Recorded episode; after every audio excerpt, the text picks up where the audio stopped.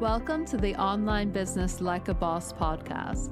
I'm your host, Kristin Morris, and in this show, I want to bring you conversations with experts, entrepreneurs, and thought leaders who can help inspire, motivate, and give you the knowledge to grow your online business. I know when you're just starting out on your journey as an entrepreneur, the learning curve can feel huge. I want this podcast to help shorten that timeline for you by giving you all the tools, knowledge, and advice that you need to grow a wildly successful online business. Let's get started. Welcome to the Online Business Like a Boss podcast, and welcome to season two of the Online Business Like a Boss podcast, which is coming to you on the 1st of January 2024. I really love that the year is starting out with a Monday. I think it has a really nice symmetry to it. And I love this time of year, as I'm recording this right now, it's New Year's Eve.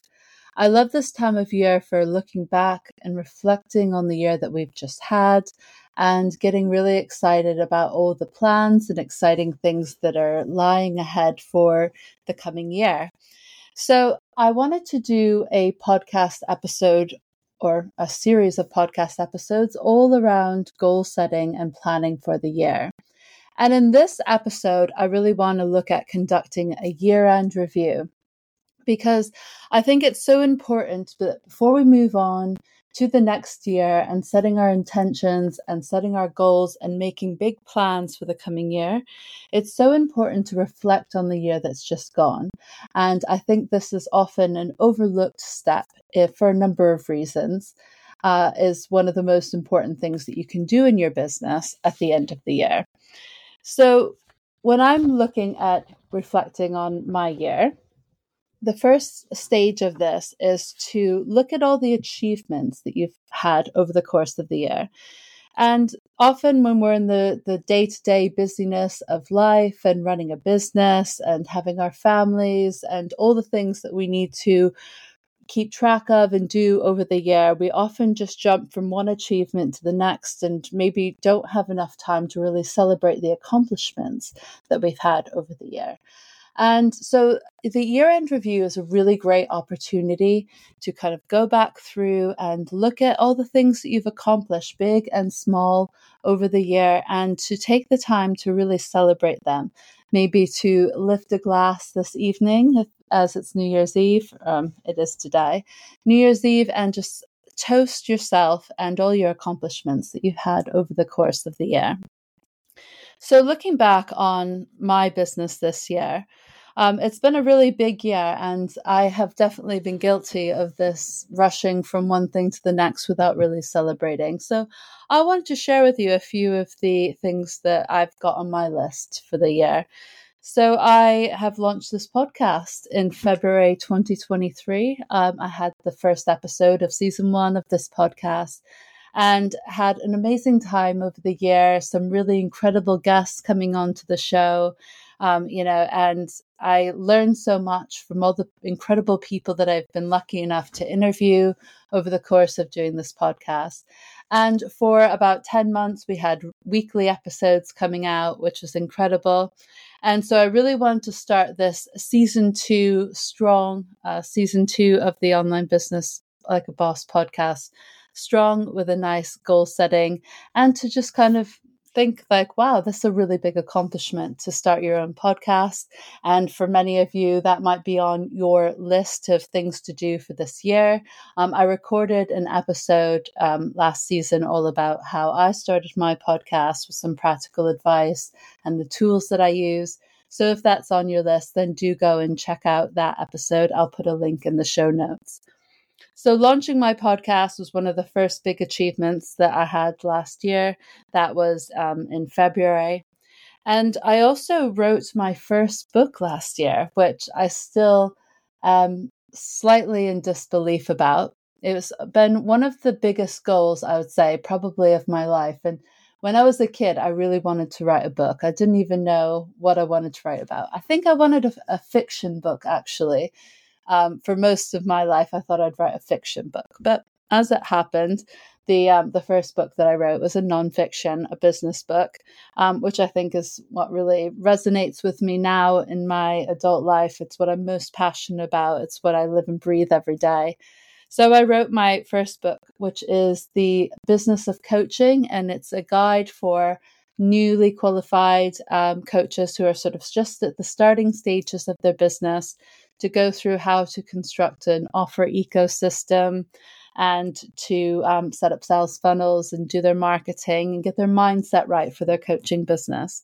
So that was really, really um, an incredible experience. And um, I was able to hit all the publishing deadlines and published in November of 2023 and became a Amazon number one bestseller in two categories, including business and marketing in the UK, which was unbelievable. Um, yeah, still pinching myself for that one.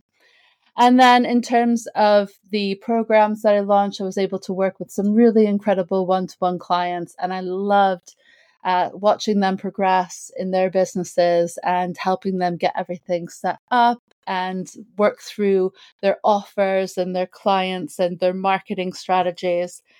And I completed an online course um, called the Online Course Accelerator Program, um, which is um, has enrolled some students um, and who are working through uh, the course modules at the as we speak. Um, so this is a course for course creators or coaches who want to incorporate pre-recorded trainings into their coaching practice. Um, and you're unsure or you're struggling about where to start, how to structure your online courses, how to record and edit and brand, and just everything from start to finish, how to build and launch an ex- a successful online course. And even includes a bonus module on how to do live launches, the three steps to doing a live launch to launch your course once you've built it. So um, I was really pleased to be able to put all that together it's a lot was a lot of work a lot of effort and time went into putting together the um, the nine module program. And i'm pleased to see that people are enjoying it and getting a lot from it. And um, i was also able to appear on a few podcasts and um, to spend um, the entire summer in the south of france with my family which was amazing so yeah, all in all, I think 2023 was a pretty pretty incredible year. Um, but as well as celebrating your accomplishments, I think it's important to look at the things that you wanted to accomplish that you didn't accomplish as well. So what didn't go so well? And for me, on the flip side, um, I had actually planned to do a few more programs when I was setting up my intentions and making my plans for the year at the end of 2022. There were a few more programs that I had on my list, uh, my wish list that I wanted to launch that I just didn't get the time to do because it was um, I was stretched and I maybe underestimated how much time the book editing was going to absorb and I I didn't get around to creating these additional courses, but they are on my list for 2024 now. Um, and I was less consistent with my social media than I would have liked to be. And that is a big, um, obviously, like something that I'll tell my clients you cannot do. And I did it myself. And so I'm looking at getting additional support in my business for 2024 to help make sure that I stay consistent. Um, so that is the big lesson learned.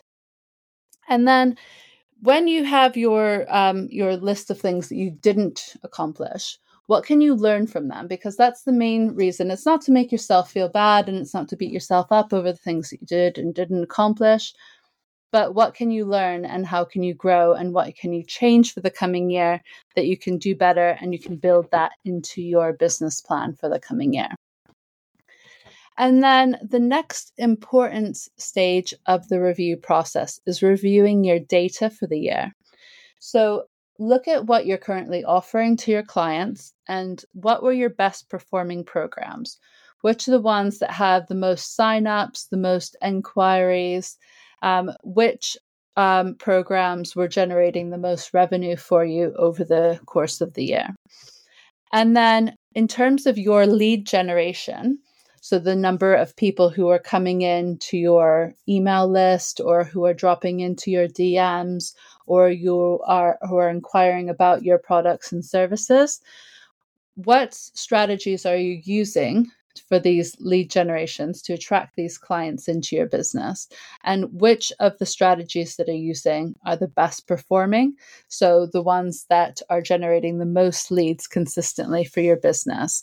So you want to do more of that for the coming year um, and then what were your best performing pieces of content so look through your um, social media analytics and see which content type is getting the most engagement, um, which is getting the most people um, dropping into your DMs, liking, commenting, getting the highest number of impressions, maybe shares or saves.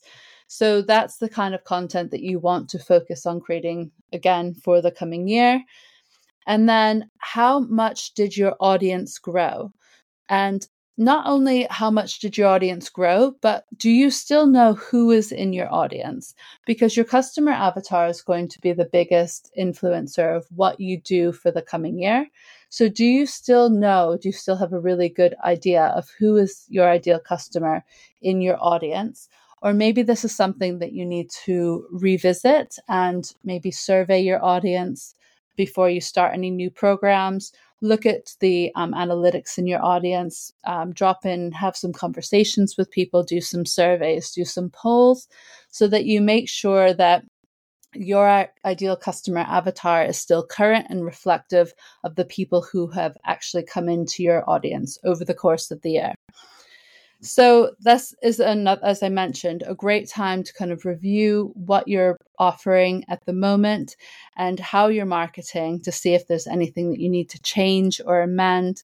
And you might identify that there are some gaps in your market in your product suite where you could be serving your audience more or you could create an additional product or service that will um, serve will be an add-on to your existing product suite and be able to fully serve your audience. So, are there any gaps where you're not quite uh, serving your audience fully? And what can you add and improve and do in the coming year to fill in those gaps?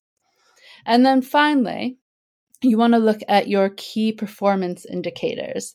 So, this is something that you should be monitoring regularly throughout the year, perhaps monthly, looking at the data in your business to make sure that you're business decisions are driven by data.